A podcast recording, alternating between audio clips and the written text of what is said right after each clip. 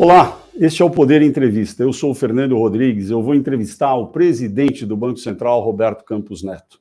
Campos Neto tem 54 anos, é economista, está no comando do Banco Central desde 2019. Durante a gestão de Campos Neto, em 2021, foi aprovada pelo Congresso a lei que deu a autonomia ao Banco Central. Campos Neto, por isso, tem mandato até dezembro de 2024. Presidente Campos Neto, muito obrigado pela entrevista aqui. Muito obrigado, Fernando. Muito obrigado ao Poder e a todos que nos assistem. Bom, vou começar perguntando uh, e antes agradecendo também a todos os web espectadores que vão nos assistir aqui a este programa e dizendo que esta entrevista está sendo ao vivo, realizada no estúdio do Poder 360 em Brasília, nesta data, 17 de agosto de 2023. Para ficar sempre bem informado, inscreva-se no canal do Poder 360, ative as notificações e não perca nenhuma informação relevante. Vou começar perguntando o presidente Roberto Campos Neto, é, falando que o Banco Central ganhou autonomia e desde 2021. Como é que tem funcionado na prática essa autonomia do Banco Central?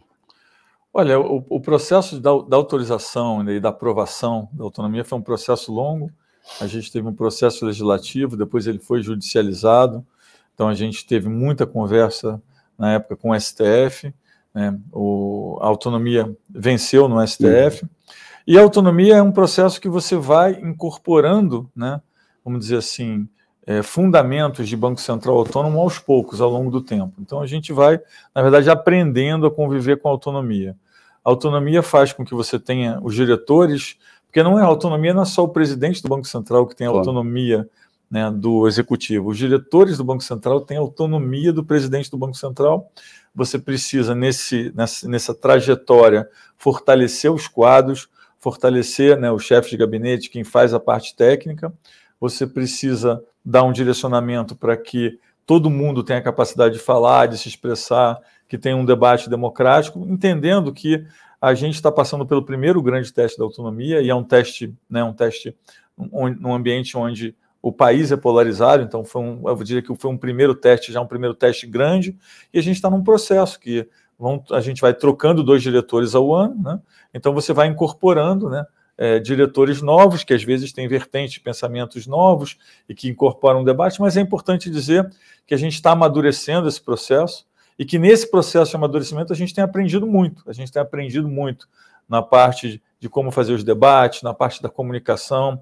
A gente tem aprendido muito sobre a importância de ter também não só autonomia operacional, mas ter autonomia administrativa e financeira. Né? Isso é uma coisa que, na verdade, meu avô, quando desenhou o Banco Central, já dizia: olha, você precisa ter autonomia operacional, financeira e administrativa, porque se você não tiver uma, você tem. Se você não tiver as três, você corre risco de não ter nenhuma. E a que, que o senhor atribui as dezenas de críticas que o Banco Central recebeu neste ano de 2023, tanto do presidente da República, Luiz Inácio Lula da Silva, de políticos ligados ao governo, de ministros de Estado? É, por que, que o Banco Central, e o senhor, inclusive, foram tão bombardeados neste ano de 2023? Olha, eu acho que a gente vem num processo de polarização como você eh, vem com o Banco Central, é, onde o governo que toma posse não tem uhum. um poder imediato de mudar o Banco Central, eu entendo que tem uma naturalidade. É, a gente sempre disse desde o começo que precisa respeitar o resultado das urnas, a eleição democrática. Entrou um novo presidente que tem, às vezes, opiniões sobre juros, isso faz parte do processo. O que a gente tenta é mostrar, e eu acho que a história vai mostrar isso através do tempo, que as decisões foram técnicas. Então, a gente veio é, inclusive, hoje tem um artigo no jornal que fala sobre isso. A gente veio num período onde o Banco Central começou a subir os juros um ano e meio antes da eleição, subiu o tempo todo, parou muito perto das eleições, né?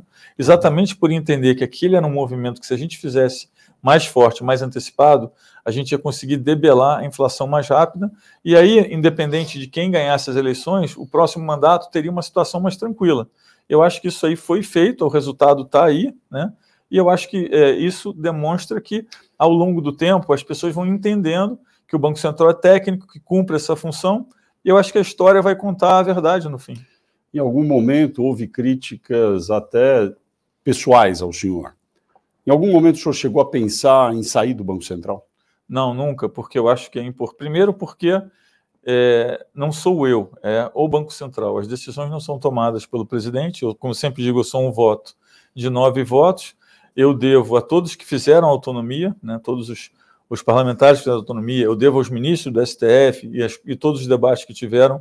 Né, e eu entendi sempre que se eu né, fizesse isso, eu estaria colocando em risco um grande avanço institucional. Então, não era sobre a minha pessoa, era sobre o Banco Central e sobre o avanço institucional que foi feito com a autonomia que eu entendo que ao longo do tempo, e de novo, a gente está passando pelo primeiro teste, ao longo do tempo as pessoas vão lá em retrospectiva e vão dizer, olha, isso foi uma coisa muito boa que foi feita.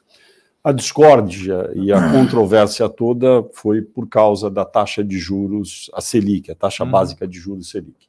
No final de 2020, mais ou menos, ela desceu a 2% ao ano. Uhum e depois de lá para cá até agora ela estava quase em 14, 13,75, agora teve um corte.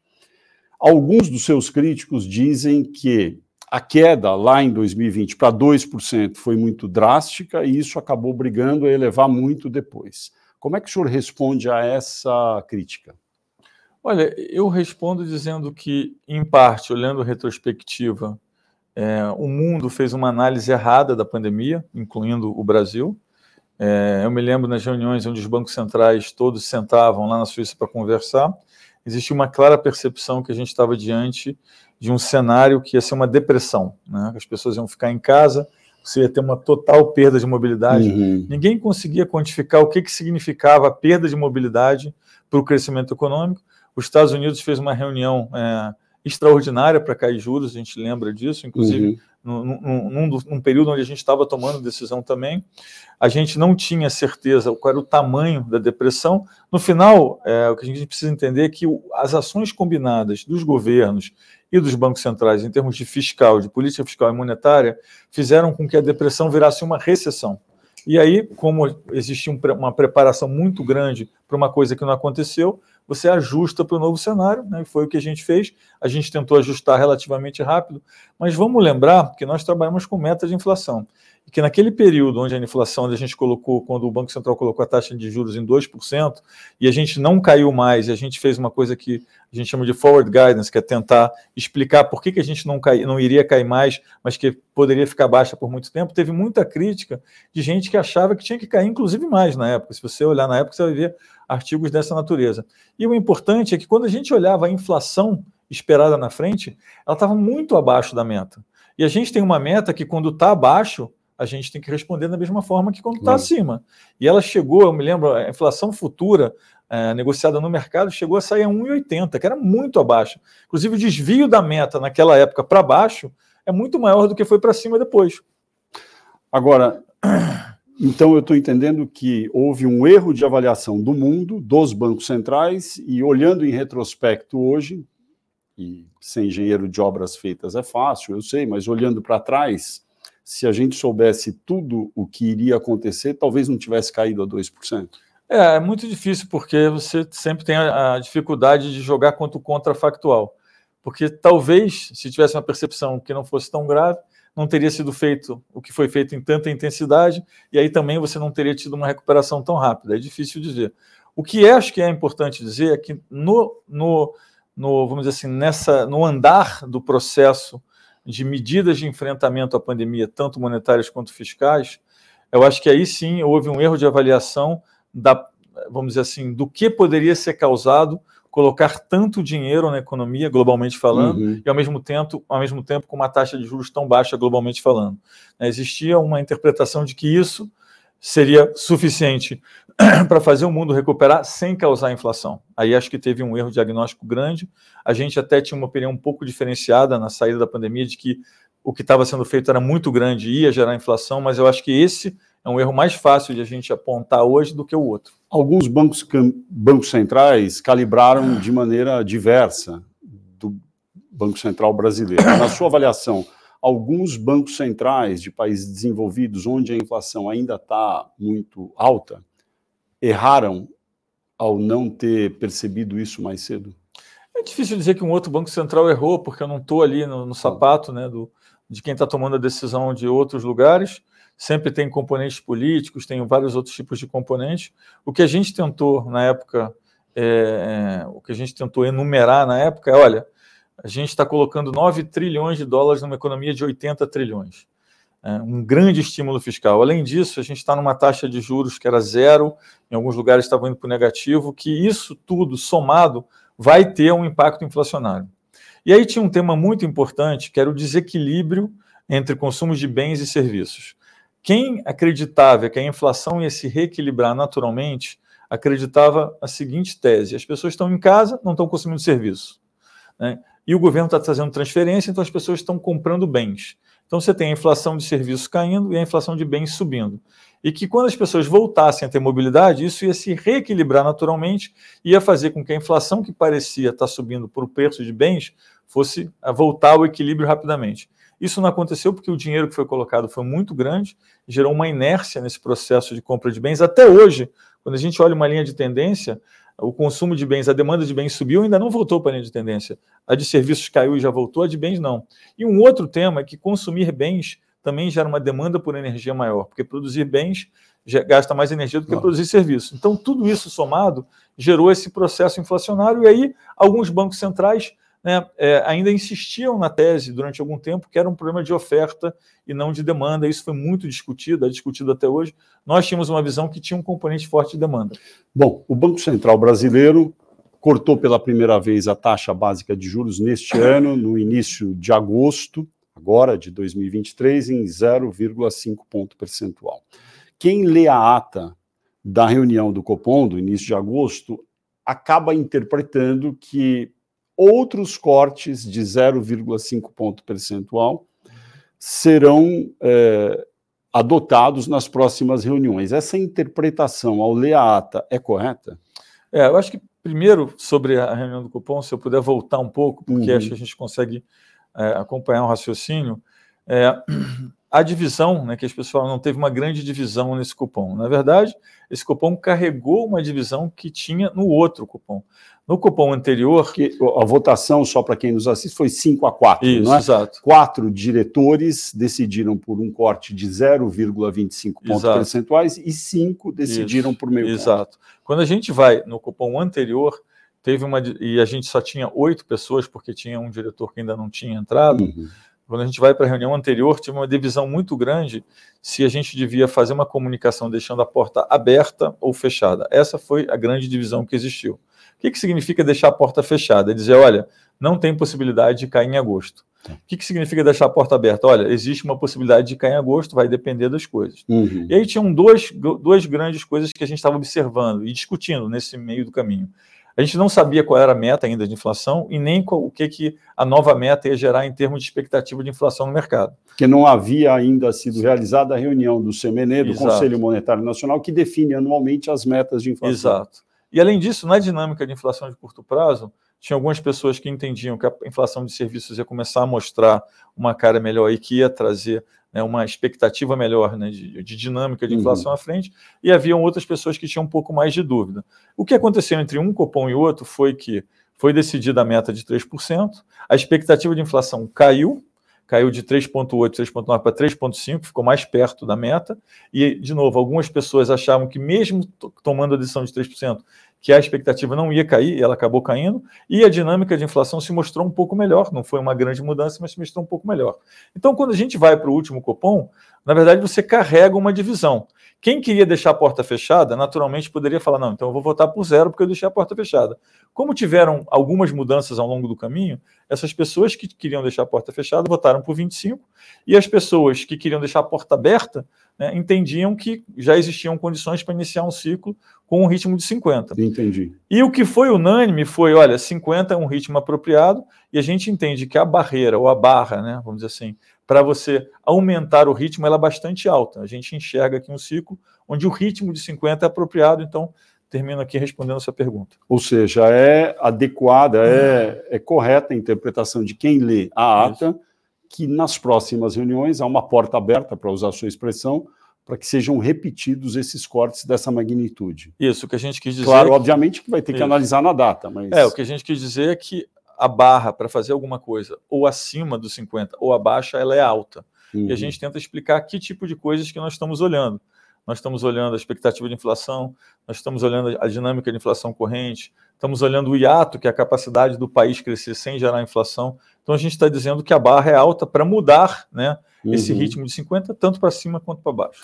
O senhor, na reunião anterior a essa de agosto, votou pela porta aberta né, naquele Sim, caso, e isso explicaria, então, a razão pela Exato. qual o senhor votou também por 0,50, um corte maior do que 0,25. Exatamente. Entendi. Queria falar um pouco sobre economia internacional, porque, uhum. enfim, mundo globalizado cada vez mais e tudo impacta no Brasil. A China talvez não cresça os 5% uhum. que é, o, o, país tem dito que vai crescer este uhum. ano, 5% do PIB. Lembrando que a China cresceu a taxas, desculpa uhum. o trocadilho, chinesas, né, de 10, 11% durante muito tempo. Então uhum. vai crescer metade do que uhum. crescia, já tendo crescido menos em anos anteriores. Países desenvolvidos seguem tendo um problema de inflação ainda uhum. alta. Uhum. É, a Europa ainda sente o impacto disso tudo e ainda teve a guerra da Ucrânia, uhum. que ainda está em curso. O petróleo tem também alta de preços no mercado uhum. internacional de que maneira esse cenário internacional impacta no Brasil e vai impedir é, medidas é, do Banco Central para reduzir mais ainda a taxa de juros e outras? Uhum. Não, o impacto, é, um cenário internacional é relevante e a gente tem visto várias coisas que estão acontecendo ao mesmo tempo. Vamos tentar enumerar elas por importância. A China é sempre muito importante para o Brasil.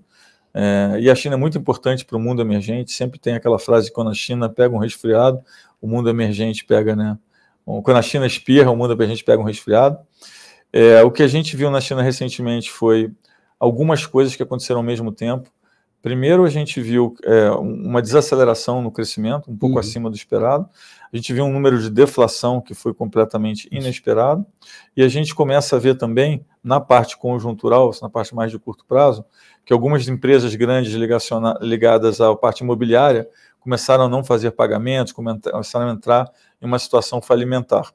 E, além disso, né, você tem né, um componente mais estrutural, que é a, a, população da China começou a envelhecer num ritmo mais rápido, isso já era esperado, é fácil de mapear, mas a questão é o quanto que isso impacta o crescimento né, diante de todas essas outras variáveis. O Banco Central Chinês caiu os juros recentemente 0,15, 0,15, 15 bases, 0,15%, é, existe uma interpretação que isso não é um, uma queda suficiente para né, gerar uma grande mudança. O governo chinês tem espaço né, para fazer medidas, vamos dizer assim, contracíclicas para estimular a economia, mas o que a gente é, tem percebido, e a, a percepção hoje, é que o governo tem menos, talvez um pouco menos apetite de fazer isso do que foi do que foi feito no passado, pelas declarações recentes, e aí passa uma interpretação de que talvez o governo esteja né, encaminhando para para conviver né, uhum. com um crescimento mais baixo, né, ainda que seja um crescimento bom, um crescimento mais baixo. Ali, ligado a isso, tem. Essa perspectiva de 5% de crescimento para o senhor parece execuível para a China esse ano?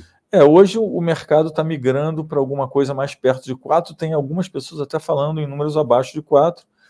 Vamos ver como é que é a resposta do governo e, e, e assim qual é o tipo de vamos dizer assim de medida que pode ser feito e qual é o impacto que isso vai ter isso a gente é difícil estimar a China é sempre muito difícil de acompanhar de longe né? Uhum.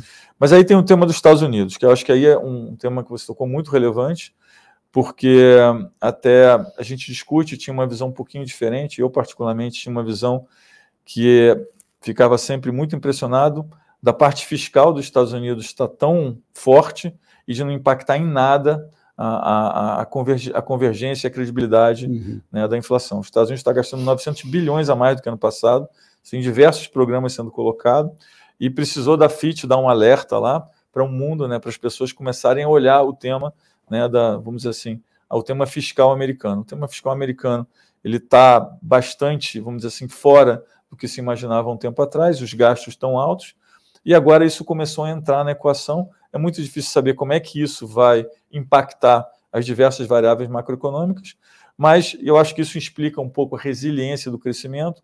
Mas agora também a gente vai ver o outro lado dessa moeda, que é como é que o mercado, né, como é que as pessoas vão se adaptar a isso. E aí o resto do mundo, como você mencionou, está nessa luta contra a inflação, alguns com mais sucesso, outros com menos. o caso da Inglaterra, claramente, né, destoa um pouco, porque está com uma inflação ainda bastante alta. Recentemente teve uma inflação de alimentos aí quase perto de 20%. Então, é, o Brexit também cobra um pouco seu preço nesse sentido. Então, a gente está vendo. Mas, assim, as inflações, de uma forma geral, estão caindo. Alguns países com mais sucesso que outros. E os núcleos de inflação, que é você tirando os componentes voláteis, voláteis eles estão caindo, mas mais lentamente. Essa análise de conjuntura sobre economia, eu entendo que o senhor deva é, compartilhar nas conversas que tem com o ministro da Fazenda, Fernando uhum. Haddad, com uhum. quem o senhor conversa. É, desde que começou o governo, além do ministro Fernando Haddad, que, enfim, comanda a equipe econômica, o senhor teve algum contato direto com o presidente Lula? Uma, uma, uma única conversa nós tivemos, é, pessoal. Como que foi essa conversa? Foi quando? muito boa, foi na, um pouquinho antes da virada do ano. Uhum. Foi num hotel, nessa época eu acho que ele estava despachando de um hotel que uhum. ficava aqui em Brasília, né? Uhum. No andar alto do hotel, e a gente teve uma conversa. E depois que ele tomou posse, não teve mais não. conversa? De, pessoalmente, não. Entendi, entendi.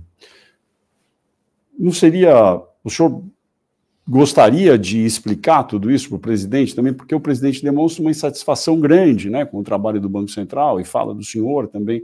Você acha que seria conveniente ter uma reunião com o presidente para tô... explicar diretamente para ele? Não, estou sempre aberto né, para discutir com, não só com o presidente, com qualquer membro do governo. Alguns, alguns ministros, às vezes, é, a gente tem reuniões, eu explico o que, o que eu estou vendo, o que está acontecendo. Fiz reuniões com, com alguns ministros. Uhum. É, tenho, obviamente, converso muito mais com o ministro Fernando Haddad, mas estou aberto a, a, conversar com o presidente Lula a qualquer momento. Muito bem. Argentina, uhum. vizinho do Brasil, está sofrendo uma crise econômica já há algum uhum. tempo, uma inflação muito alta, beirando talvez a hiperinflação nos uhum. próximos meses, do jeito que o ritmo vai.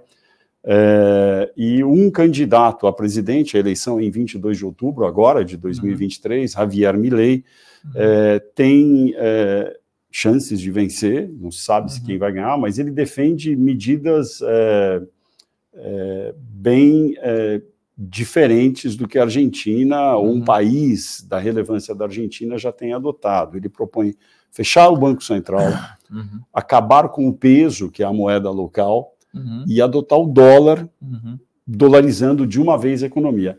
Essa solução pode funcionar numa economia como a Argentina, pelos seus conhecimentos como economista?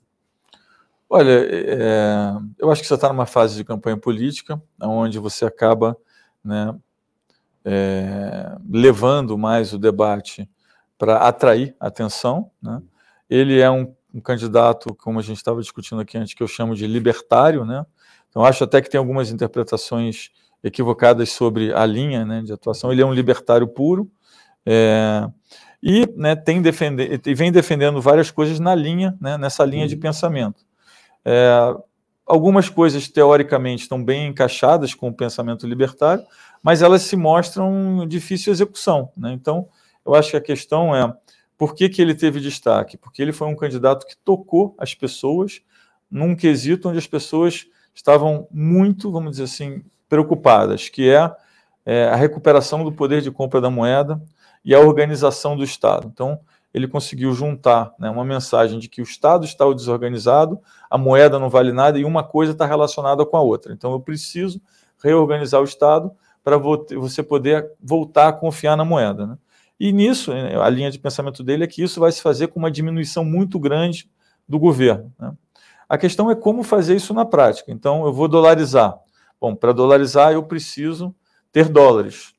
Uh, você pode ter dólares, é uma questão de preço. Qual é o preço que eu vou levar uh, na relação de troca entre dólar e a moeda que existe hoje, né, para que o, dinheiro que esteja fora retorne ao país e eu comece a ter uma base para fazer a dolarização. Como é que se faz isso? isso você, tem, você tem duas coisas. Primeiro, é qual é o preço, e segundo, é qual é a credibilidade que está associada àquele preço. Eu posso o preço botar... é desvalorizar é, brutalmente. Mas eu... Exato, mas eu posso botar um preço muito barato, mas se as pessoas não tiverem, não acreditarem que aquilo vai ser feito com credibilidade, aquele preço barato não vai trazer o dinheiro de volta.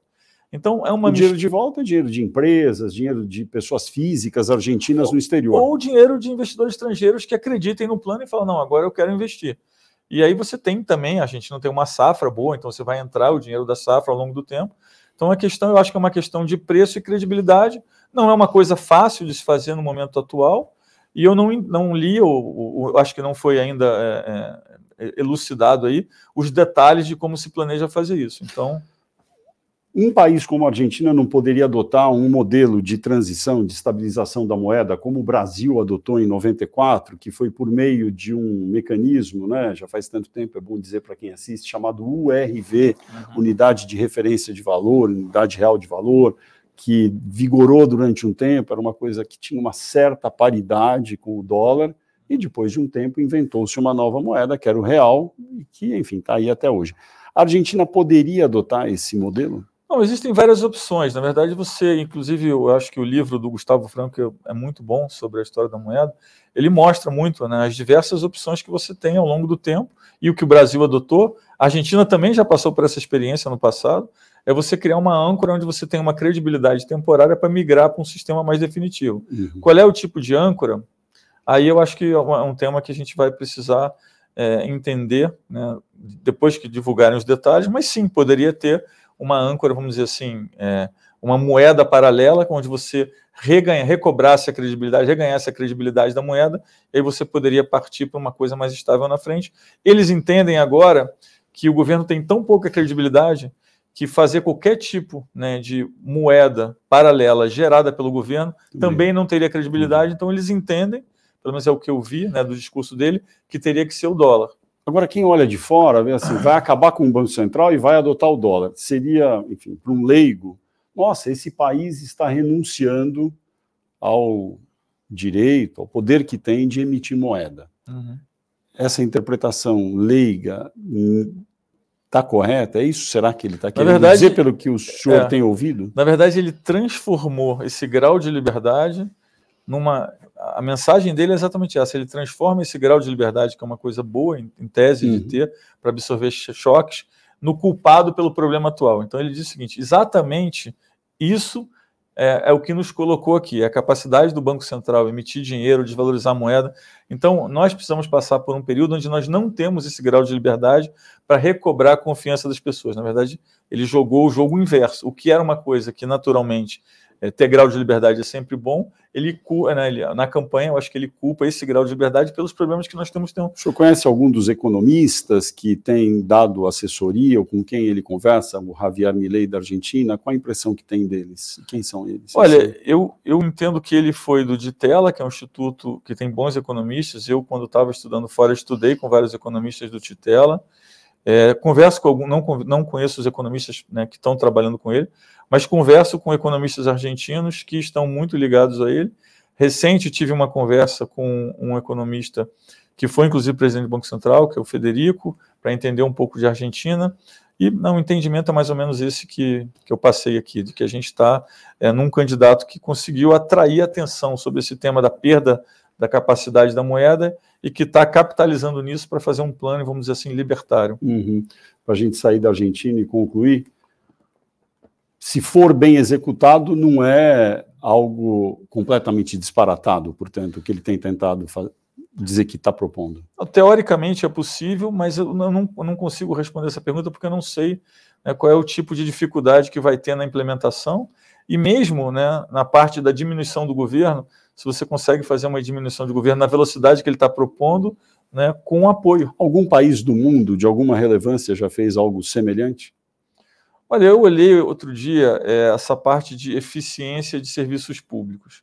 E as histórias que aparecem com alguma recorrência é você conseguir diminuir o tamanho do governo e gerar os serviços com a mesma eficiência, com mais tecnologia. Então, na Índia, a gente tem esse processo.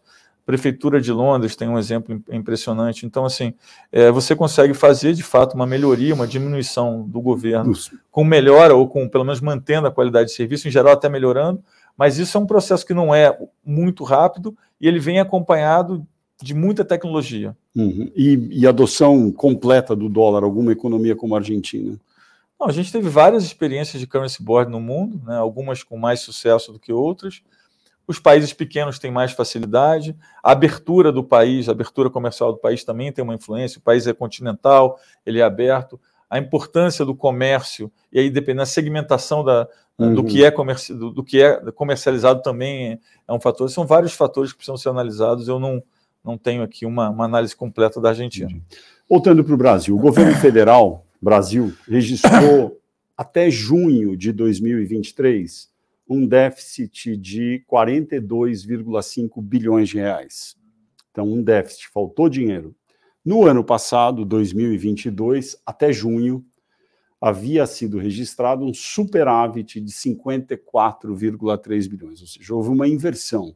No primeiro semestre de 2022 houve um superávit, no primeiro semestre de 2023 um déficit. O governo federal, a equipe econômica, tem falado que vai zerar o déficit público em 2024. Uhum. O senhor considera execuível essa promessa? Eu acho que, primeiro, em relação a comparações entre um ano e outro, a gente precisa entender né, qual é a dinâmica do número que está sendo gerado. E quando você tem uma mudança de número, é importante entender se ele foi mudado, ou se ele foi modificado, ou foi melhorado ou piorado, no caso, por uma mudança conjuntural ou uma mudança estrutural. Então, por exemplo, a inflação tende a ajudar né, o fiscal no curto prazo, porque a arrecadação é sempre nominal, é sempre baseada em preço, então quando a inflação sobe, por mais que o governo tenha algumas despesas indexadas, não são todas, então você acaba melhorando. Então, você, quando vem de um ano com inflação mais alta, você tem uma melhora. Sim. Teve também alguns fatores que foram, vamos dizer assim, conjunturais, como, por exemplo, congelamento do funcionalismo. Você, obviamente, consegue fazer isso durante um tempo, mas depois você não é estrutural, você tem que recuperar. Então, eu faria uma análise com um pouquinho mais de cuidado entre relação em um uhum. número e outro. É, o que é, eu acho que relevante no caso do Brasil, e que precisa ser endereçado, e não é desse governo, não é do outro governo, é uma coisa que vem já de muito tempo, é que nós temos um crescimento de gastos em termos reais que é relativamente alto comparado com o mundo emergente, né? e comparado, inclusive, com o que está acontecendo, o que está sendo projetado para o mundo desenvolvido, eu tenho uma apresentação que eu uso, um slide, a gente está falando entre 2023 e 2024 de ter um crescimento de gasto real e de 2024 já sobre o guarda-chuva do arcabouço, a gente ter um gasto, um crescimento de gastos termos muito acima né, da média do mundo emergente, da média da América Latina. Então, esse é um problema que acho que a gente precisa endereçar de forma mais estrutural ao longo do prazo. De novo, não é um tema desse governo, nem do último, é um tema estrutural. O que tem acontecido mais recentemente é, apesar do crescimento ter surpreendido para cima, a arrecadação, em alguns casos, tem surpreendido para baixo. Eu, outro dia conversei com um governador que disse: olha, apesar de que o crescimento está bem acima, eu estou tendo assim uma certa frustração de arrecadação. Aí também você tem elementos que são conjunturais, outros que são estruturais quando você passa a consumir menos bens e consome mais serviços, ou quando o crescimento é muito baseado em agricultura, a arrecadação é um pouco menor do que você imaginaria para um multiplicador uhum. normal, porque são é, setores que pagam um pouquinho menos de inflação do que o setor de bens. Então tem toda uma análise. Agora, o importante, é, indo para a última parte da sua pergunta, é que você está é, tentando desenhar um sistema onde você tem uma âncora fiscal e uma âncora monetária. Então, a gente no Banco Central trabalha na parte de expectativa de inflação. Eu não posso deixar a minha inflação ficar desancorada. Quando a inflação fica desancorada, o custo de trazer a inflação né, para a meta é muito mais alto. Do outro lado disso, vamos dizer assim, como se fosse um irmão gêmeo, eu tenho a minha ancoragem fiscal. Então, se eu sou o governo e eu prometo, vou fazer o número A, B, C e D, se quando a gente pega os questionários de mercado ou a interpretação dos economistas, eles não esperam que isso vá ser feito, é o que eu, é o que eu chamo de desancoragem gêmea. Né? Você tem uma desancoragem de um lado e do outro. E uma beneficia a outra. Então, se eu conseguir, né, é, nos próximos, vamos assim, meses, mostrar, através das medidas de receita, que não são medidas é, estruturais, mas que são importantes no curto prazo, se a gente conseguir a aprovação dessas medidas para equilibrar, é, para que os agentes financeiros entendam que vai ter um equilíbrio das contas, se isso equilibra, torna também o trabalho da política monetária muito mais fácil. Então, são coisas que estão caminhando juntos. Se é possível fazer o zero ou não fazer o zero, Hoje, como é muito difícil cortar o gasto é, de uma forma muito rápida e estrutural, né, e foi a gente já fez coisas conjunturais no passado que depois você tem que voltar atrás. Então, a, importante é, é, é a importância, eu acho a dúvida, o grande questionamento está se essas medidas de receita vão ser aprovadas e, mais do que isso, elas vão ser aprovadas e vão ter a eficiência na arrecadação. Ou seja, é incerto que vai zerar o déficit em 2024 por enquanto, porque a gente ainda não sabe se vão se comprovar essas expectativas de receita que têm sido anunciadas. É, o, o mercado tem uma expectativa entre menos 0,8 e menos 0,9 de primário contra o zero. Eu acho que, obviamente, é, nada precisa ser, não, não, precisa ser exatamente né, o zero, mas uhum. assim, eu acho que o que as pessoas, o mercado, os agentes econômicos estão observando é qual é o tipo de sucesso que a gente vai ter né, no equilíbrio, no, no, caminho em relação ao equilíbrio das contas. Acompanhando é, esse primeiro semestre, já um pouco mais do, da atual administração pública do presidente Lula, a impressão que se tem é que foram anunciados, é, é, anunciadas muitas medidas que uhum. aumentam os gastos em alguns casos. Uhum. E pouquíssimas, alguns dizem até nenhuma, que ainda claramente sinalizem corte de despesas. Uhum. É isso mesmo que aconteceu? Essa é uma impressão real? Olha, o Banco Central não fica ali olhando o dia a dia do fiscal. Eu entendo que tem uma equipe lá super competente que está olhando isso. É, eu às vezes vejo assim algumas, vamos dizer assim, alguns anseios injustos, né? Não, hum. vamos cortar o gasto em x%. Não, mas é difícil cortar. Se fosse feito, se fosse fácil, já teria sido feito. Então, assim, eu entendo que existe um anseio por cortar gasto. Eu, inclusive, mencionei que um dos principais problemas nossos é que o gasto em termos reais ele cresce bem acima, né, comparativamente, né, de outros países. Mas a gente tem uma estrutura onde você tem um pedaço do gasto que ele é, né, por lei, indexado de tal forma que ele tem um crescimento real é, grande. Você tem aí perto de 40% dos gastos que está indexado e gera um crescimento real entre 3,5% ou perto de 3,5%, 4%, sem o número exato agora. Mas então, assim, não é uma tarefa tão fácil, né? É, onde achar como cortar, como cortar, e depois como cortar de forma estrutural, porque não adianta fazer um corte que aí você tem que voltar logo depois. Então, eu acho que tem essa cobrança, eu acho que é importante caminhar nesse direcionamento. Eu, outro dia, vi que o presidente Arthur Lira disse, falou sobre a reforma, é, sobre a reforma administrativa, administrativa, que, obviamente, mesmo não tendo impacto né, no, no, no presente, ela gera né, você consegue capturar um ganho a valor presente do que está sendo prometido no futuro, se for uma reforma bem desenhada. Então, eu acho que. Eu ia até perguntar sobre isso: que tipo de medidas práticas poderiam, deveriam ser adotadas na área econômica, macroeconômica, para que a gente consiga estabilizar cada vez mais a economia e ter crescimento sustentável? É, Além da administrativa que o senhor citou. O, que o, senhor... o grande desafio é a gente precisa crescer, a gente precisa ter um olhar para o social e a gente precisa ter responsabilidade fiscal. Uhum. E no meio disso tudo, a gente precisa fazer muita otimização, porque tem muita coisa que é gasta que poderia estar sendo melhor direcionada. E esse é um trabalho, de novo, o Banco Central não faz política é um trabalho do governo, que o governo uhum. tem feito. Eu converso com o ministro, eu vejo que ele está muito empenhado, esforçado né, nessa parte da melhoria, da melhoria fiscal.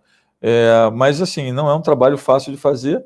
Né, eu que já estou atravessando, já estou no segundo governo, eu sei que às vezes a gente tem né, um anseio de que pô, as coisas precisam melhorar rápido, né, mas é, não adianta também melhorar ou criar soluções que não são estruturais. O senhor vê vantagens nessa proposta já aprovada na Câmara, foi para o Senado, voltou para a Câmara, do chamado marco fiscal, essa palavra nova que os brasileiros agora têm que aprender, que é o arcabouço fiscal, em relação ao teto de gastos? Tem vantagens, tem desvantagens? Qual a sua opinião? Não, o teto de gastos ele, ele é, foi, foi, foi bem desenhado. No momento que ele foi desenhado, ele até propiciou uma, uma vamos dizer assim, um, um ambiente onde os juros puderam cair bastante. Ele foi acompanhado de outras medidas e de um, um discurso muito unificado do governo em torno de uma disciplina fiscal. O problema que ele tinha é que, como eu disse anteriormente, você tem um pedaço da despesa que, por lei, ele cresce em termos reais a, a um nível que é perto entre 3, 3,5%, 4%. E aí, se você quiser manter gastos reais em zero, e você tem um pedaço que cresce e, por lei, é, acima de zero, o resto tem que ser abaixo de zero. E aí a questão é que, é até um exemplo que o, o ministro Paulo Guedes usava, que é você coloca o teto, mas o chão vai subindo, né? Então você fica amassa, amassado entre o chão e o teto. Isso de fato acontecia. Então acho que teve um redesenho levando isso em consideração. E eu acho que ao longo do tempo o importante é essa parte que ela é indexada e cresce é, em termos reais por lei. Será que alguma coisa poderia ser feita nisso para melhorar a dinâmica? De novo, não é uma tarefa do Banco Central, que eu estou entrando num tema que é mais do governo, mas assim, essa parte de percepção de estabilidade fiscal e estabilidade monetária, elas andam muito em, em, conjunto. O senhor falou recentemente sobre a necessidade de acabar ou melhorar, ou enfim, dar alguma decisão sobre o crédito rotativo dos cartões de crédito, que uhum. são que praticam taxas de juros altíssimas. No meio da proposta também tem a possibilidade de acabar ou mudar de alguma forma aquela modalidade de vendas muito conhecida do brasileiro, que uhum. é o parcelamento sem juros, X vezes, uhum. 10 vezes sem juros, comprando com o uhum. cartão de crédito. Esse tipo de venda é, é, é muito comum, muito popular nas uhum. famílias brasileiras. Não é? A gente estava falando um pouco aqui antes que 40% é no cartão é, e dois terços disso é, é com esse tal parcelamento, vamos dizer, sem juros. Como é que dá para fazer isso sem ter um impacto na vida dos consumidores mais, enfim, pobres? Olha, a gente primeiro tem que diagnosticar o problema, né? Então a gente veio, né? de um sistema onde a gente tinha um cheque predatado, uhum. e era a forma né, de fazer isso no passado. O cheque predatado se transformou, vamos assim, num parcelado sem juros no cartão, o cartão foi ganhando né, mais a adesão das pessoas. Uhum. O cheque predatado, quando você dava vários cheques, o risco acabava sendo do lojista de ter algum cheque sem fundo em algum momento no futuro.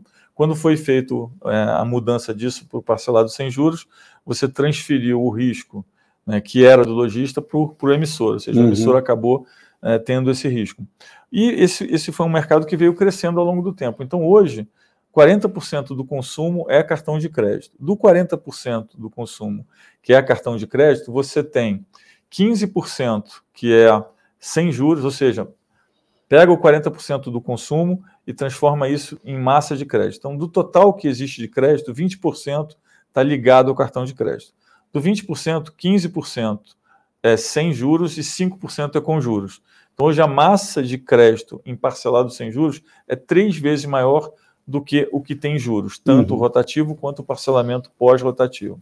Então, isso ficou bastante grande. Aliado a isso, você teve um outro problema, que a emissão de cartões cresceu muito rapidamente. Você sai de um número perto de 100 milhões de cartões para um número perto de 220 milhões de cartões, numa velocidade muito grande, Inclusive, eu comparei com outros países e a nossa velocidade foi bem acima né, de qualquer outro país. Então, você tem aliado esses dois fatos, ou seja, você tem mais cartões e esses cartões novos têm essa capacidade de fazer o parcelamento sem juros, e aí você tem uma inadimplência muito grande em quem não paga as parcelas ou quem vai para o rotativo, é, um pouco o, o, acontece dos dois lados.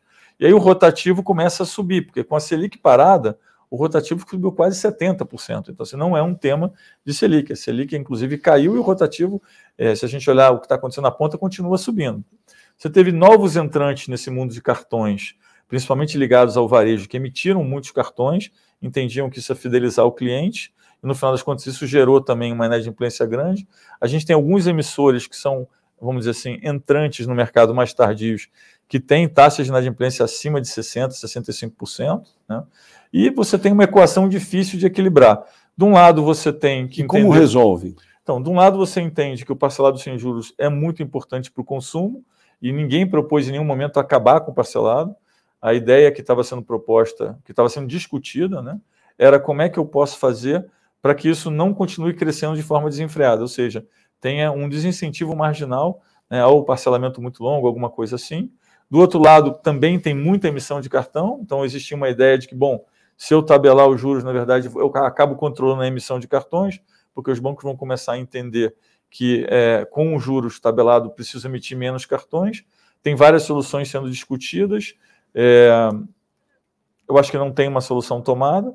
Não, o banco isso é uma solução, uma solução que provavelmente vai passar pelo CMNE. O Banco Central é um voto de três. Eu tenho conversado com a Fazenda, tenho conversado com os setores.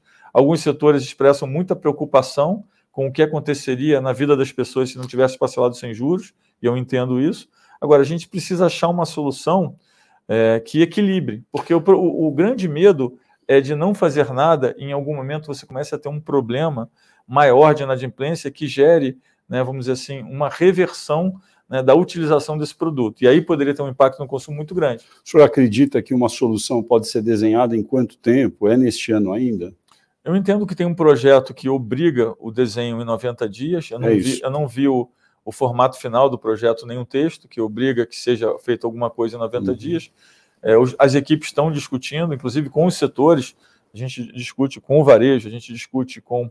É, recentemente discutindo com o setor de bares e restaurantes, que é enorme, discutindo com todos os setores, porque nada, ninguém quer fazer nada que tenha um impacto abrupto ou que tenha algum impacto no, no, vamos dizer assim, no consumo. É importante entender que esse é um instrumento que é utilizado, ele já tem vem crescendo há muito tempo e gente, ninguém quer criar nenhum tipo de ruptura né, que possa causar um impacto para as pessoas. E o Banco Central, o Ministério da Fazenda, no seu entender, vão trabalhar para que o Congresso entenda qual é a melhor saída? O que, que o senhor tem sentido do clima a respeito disso, para encaminhar essa solução? Não, assim, o Banco Central ele fornece o aspecto técnico, né? O, o Congresso vê qual é a viabilidade né, política daquilo e o Ministério da Fazenda está trabalhando, vamos dizer assim, num, numa ligação entre o que é o puro técnico e que é o, o técnico viável de ser aprovado no Congresso. O, a extinção em si do rotativo, digamos, extinguir o rotativo, ela seria suficiente para demover o Congresso de criar um cap da taxa de juros, nesse caso do rotativo? É, o rotativo ele tem um prazo médio muito pequenininho. Né? O rotativo tem um prazo médio de 11 dias, ou seja, a pessoa às vezes que atrasou um cartão ali e tal. E você tem uma taxa de 2%, que poucas pessoas né, percebem. Então, se eu atraso a minha conta, além de pagar os juros por aqueles dias, eu pago uma taxa de 2%. Então, isso está tá implícito. Então, a questão é como reequilibrar isso né, de uma forma que as pessoas né, não, não percam o poder de compra, ou seja, que você não afete o consumo. Eu não, não posso adiantar uma solução porque não é só o Banco Central, a gente está claro. trabalhando. Eu acho que precisa achar um reequilíbrio, vai passar por um lado técnico, por um lado político, e por um lado que vai conectar o técnico ao político, mas acho que hoje não foi tomada nenhuma decisão. Tem uma questão muito é, cultural, não é? Desde a época que existiam os cheques uhum. impressos, que se fazia cheque pré-datado, essa compra parcelada, vamos dizer, uhum. sem juros. Qual é o caminho para desconstruir, inclusive do ponto de vista cultural, essa necessidade que o consumo tem de usar a modalidade do parcelado sem juros? Olha, eu acho que isso é uma coisa que é, vai acontecer lentamente, né? vai acontecendo lentamente. É, mas o que a gente tem visto no passado é que o número de parcelas tem crescido. E você, principalmente na parte de bens duráveis, bens duráveis, você tem parcelamentos mais longos. Então não é que você está. Aumentou de, de quanto para quanto? Tem esse é muito segmentado, mas na parte de linha branca você, é comum você ter mais de 10 parcelas. Tá. Não era tão comum no passado. Entendi. Em alguns outros setores são menos parcelas. Né? Entendi. O juro hoje no Brasil ele é alto para o consumidor por causa da inadimplência só ou tem outros fatores? Não, tem vários outros fatores. A inadimplência é alta, né? aí no cartões especificamente ela é muito alta. É, você vê que, você, se você comparar os diversos tipos de juros, você vai ver que quando a garantia é muito boa, os juros é mais baixo. Ou seja, consignado, menor juros. Eu tenho uma garantia que eu consigo né, capturar ali uhum. a folha de salário. Aí eu tenho uma garantia boa, um imóvel, ou, ou compro um carro e coloco o carro em garantia. Então, quanto maior, é, melhor é a garantia, mais baixo é os juros, e quanto pior é a percepção de garantia, mais alto é os juros. Então, se a gente conseguir melhorar né, a transparência, a divisibilidade, né, e vamos dizer assim, a segurança em relação ao uso de garantias, melhora. Um outro tema que é super importante é a recuperação de crédito. Eu mostro sempre nas, nas apresentações que eu faço que o Brasil tem uma recuperação de crédito de 18%, que, se não me engano, é pior que Venezuela, Burundi, Zimbábue e Haiti. Né? O resto dos países, basicamente, é melhor. Recuperam mais. Recuperam mais. Então, na verdade, quando o crédito fica inadimplido, você quase não consegue recuperar. Parte da explicação de por que isso acontece, acho que é grande parte, mas não é tudo, é que no Brasil o processo de recuperação de crédito ele é judicial, não é extrajudicial. Uhum. Então ele é longo, demorado. Então, o que, que a gente percebe na prática? Eu já tive do outro lado, né, trabalhando em um banco. É que quando o valor é pequeno, às vezes o banco nem tenta recuperar, porque o custo de recuperar o crédito é maior do que, é maior do que o que você pode recuperar. Então, isso afeta muito essa média de recuperação de crédito, porque o processo é custoso, é lento, tem às vezes várias instâncias. Então, isso é um problema. Então, você tem a parte, vamos dizer assim, de recuperação de crédito, tem a parte de custos ligados à operação de crédito, que no Brasil é um pouquinho mais alto, tem a parte tributária também, uhum. mas eu diria que hoje, se a gente conseguisse endereçar esse tema de recuperação de crédito, seria uma boa melhora em termos de redução de spread. Será que os bancos não ficaram acostumados no Brasil, porque tiveram, enfim, a população sofreu, mas na época da hiperinflação, da inflação alta, os bancos tiveram, enfim, um Eldorado aqui para ganhar dinheiro, em certa medida, durante algum tempo é, desinteressados em criar mecanismos para recuperar esse tipo de crédito que está inadimplente? Olha, eu acho que o, os bancos passam por adaptação nos seus balanços constantemente. Você veio de uma época que o negócio do banco era financiar o governo. Né? Era, era, um, era um bom negócio financiar o governo. Né? Se você olhar mais tempo atrás, você vai ver que o coração do banco era as mesas de open market, que você uhum. financiava o governo, o governo não conseguia emitir dívida longa. Eu vivi essa época, né? Na época, meu pai tinha uma corretora, eu ia lá na mesa de open market, demorei um pouco a entender que, que era financiar a dívida do governo num dia, né? Um dia, é. um dia após o outro. Overnight. Era, é, overnight, e era uma operação que né, rentabilizou durante muito tempo os bancos. O perfil da dívida do governo foi melhorando, foi ficando mais longo, você começou a ter as pessoas comprando dívida de governo, os fundos começaram a surgir, os bancos se reinventaram, eles começaram a entender que não vão viver mais de financiar o governo e tem de fato que financiar o setor produtivo. Isso é excelente. Quanto mais baixo, mais estável o juros está, mais né, uhum. os bancos vão financiar o setor produtivo. E aí você teve uma queda ao longo do tempo de receitas de tesouraria de banco e um aumento de receita na área comercial de banco. E você tem né, isso. Aí você teve uma segunda fase, que é uma segunda fase que eu acho que acelerou muito desde 2017 para cá, que é a fase do estímulo ao mercado de capitais. Eu sempre digo, o mercado de capitais é super democratizante. Toda vez que a gente fazia essas reuniões para falar sobre medidas para o mercado de capitais, as pessoas falavam, não, é uma pessoa da Faria Lima, é isso e tal. E, na verdade, é exatamente o contrário. Por quê? Isso é importante que as pessoas que estão assistindo entendam isso. Né? Se eu tenho um mercado de capitais muito pujante e eu sou uma grande empresa, eu passo a ter acesso direto ao mercado de capitais.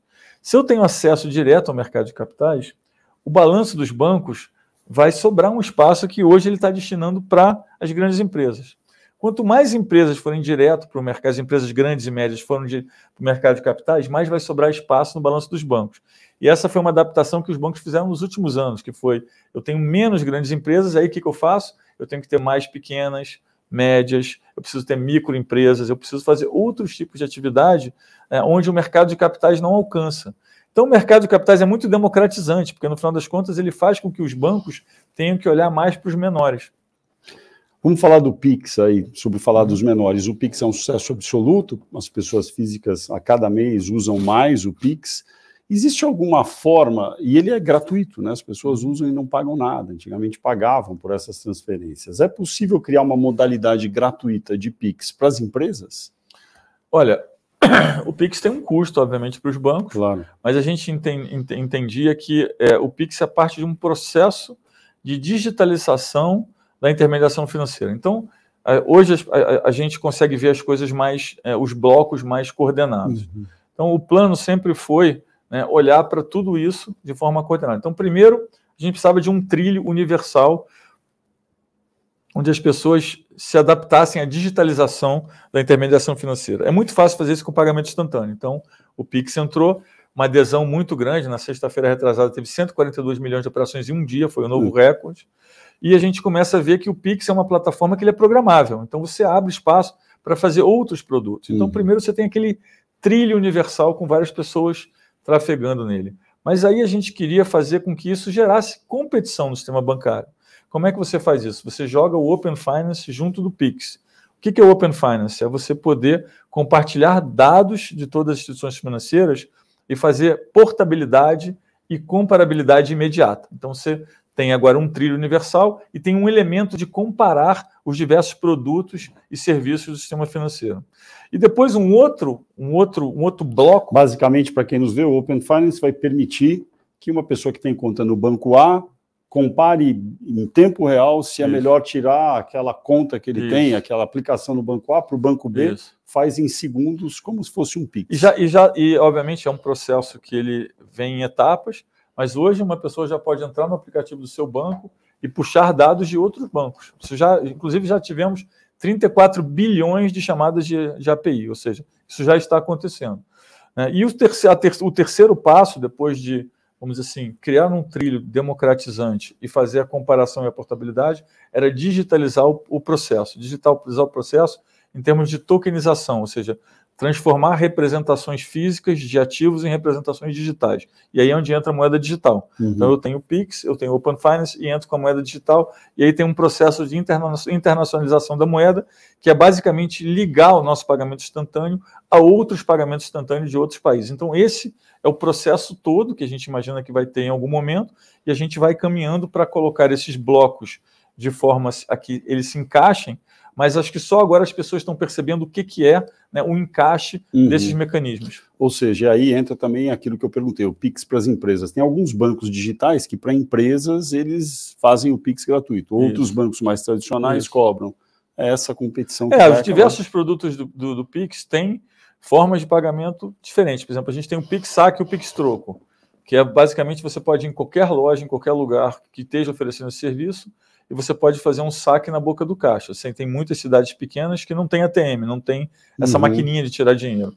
Então, é, você pode ir numa loja, numa padaria, em algum lugar, fazer uma compra e pegar um dinheiro de volta e você vai fazer um Pix, que a gente chama de Pix saque, quando é simplesmente o saque, ou troco, quando vem acompanhado de alguma compra.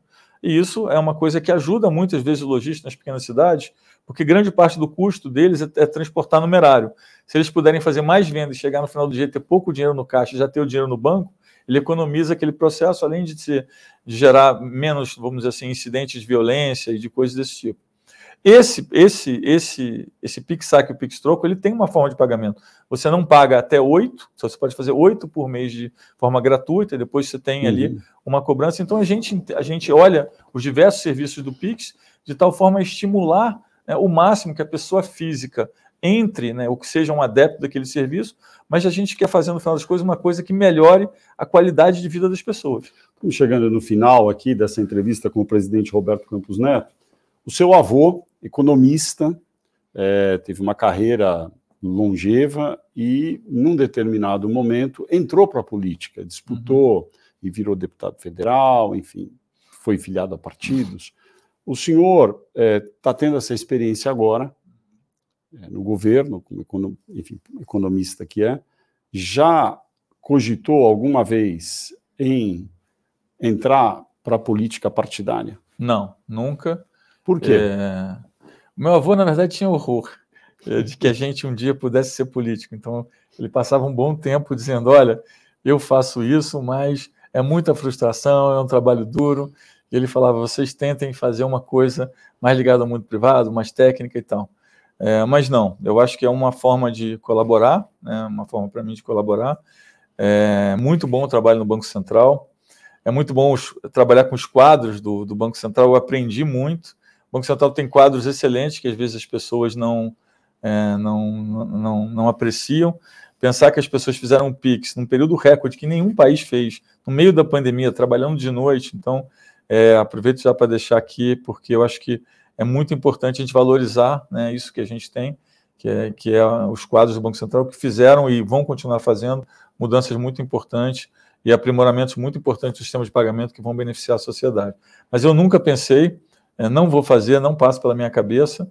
É, quando acabar meu, meu período aqui no Banco Central, eu provavelmente vou ingressar no mundo privado, com algum tipo de projeto. Eu, inclusive, quando foi feito o projeto de autonomia, na época eu insisti que tivessem dois dispositivos. Um que não tivesse recondução para o presidente, que eu achava que não era interessante ter recondução exatamente para você não ter né, que fazer coisas, que fazer coisas ou, ou, ou sofrer pressões para fazer coisas diferentes do que você queria, queria fazer ou diferente do que é o melhor para o país para poder ser, ser reconduzido. E uma outra coisa que eu quis colocar na época é que não só você não poderia ser reconduzido, como não poderia ter nenhum cargo político por dois anos, exatamente para não ter nenhum estímulo para você fazer alguma coisa, sair do Banco Central e ter algum cargo naquele governo. Como em dois anos muda, né, eu achava que dois anos era um período é, que era suficiente. Então, é, eu continuo com, com essa lógica. Algumas pessoas me criticam, dizem: olha, você nunca devia ter falado aquilo, porque quando você fala aquilo, parece que você conta. Não tem nada, não tem nada relacionado a nenhum governo. Eu falo isso desde que eu entrei, independente, e falava isso no governo passado e falo isso nesse governo mas eu acho que um período de quatro anos é bastante, você consegue fazer bastante coisa, né, e dá para é, dar prosseguimento, então não tenho, não tenho nenhuma... Nenhuma, nenhuma pretensão de entrar na política partidária. Não, zero, não. E qual é a diferença de ser presidente do Banco Central durante o governo Bolsonaro e durante o governo Lula? Não, a gente teve muita... Eu estou há pouco tempo no, no governo Lula, eu acho que as coisas vão se acomodando, vão se adaptando. O que a gente tem que fazer é fazer mostrar que o nosso trabalho é técnico, mostrar que a gente está tentando fazer um trabalho para melhorar a vida das pessoas, que a nossa missão é a inflação por uma razão, porque a inflação é um imposto muito perverso para, as pessoas mais carentes, elas não conseguem, né, é, vamos dizer assim, conviver com a inflação, elas perdem poder de compra num ritmo muito mais acelerado. A gente tem agora na Argentina um número que saiu né, que mostra o crescimento da pobreza extrema num cenário de inflação alta, e a gente não pode descuidar, porque a gente às vezes tem inflação baixa, e aí a gente fica pensando, não, mas a inflação no Brasil não, não, não existe. Não, se a gente descuidar, a inflação volta, quando ela volta, gera um movimento de uhum. indexação, então nessa é a nossa principal missão. Então eu diria que a gente é um trabalho técnico, obviamente a gente está passando um, um, teste agora de transição de governos, é, mas a gente tenta não. O senhor ficou chateado com as críticas pessoais que recebeu em algum momento? Olha, eu acho que faz parte do processo. Eu um pouco estava preparado para ter críticas. Eu tive críticas também é, no outro governo, né? É que assim as pessoas esquecem muito rápido as coisas que aconteceram. A gente, eu tive críticas no outro governo. Tinha coisas que eu não concordava com o ministro na época também. A gente discutia. Faz parte do processo. A gente é, uhum. É, a gente está, o Banco Central está aqui para colaborar com a sociedade. Uhum. Para mim é, foi, tem sido uma experiência muito boa trabalhar no Banco Central é, mas não tenho né, nenhuma ambição de nada além disso. Muito bem. Então está chegando ao final esta edição do Poder Entrevista e em nome do jornal digital Poder 360, eu gostaria de agradecer ao presidente do Banco Central, Roberto Campos Neto. Muito obrigado. Muito obrigado, Fernando. Obrigado a todos que nos assistem. E eu agradeço também a todos os web espectadores que assistiram a este programa. Esta entrevista foi realizada ao vivo aqui em Brasília, no estúdio do Poder, eh, em 17 de agosto de 2023. Para ficar sempre bem informado, inscreva-se no canal do Poder 360, ative as notificações e não perca nenhuma informação relevante. Muito obrigado e até a próxima.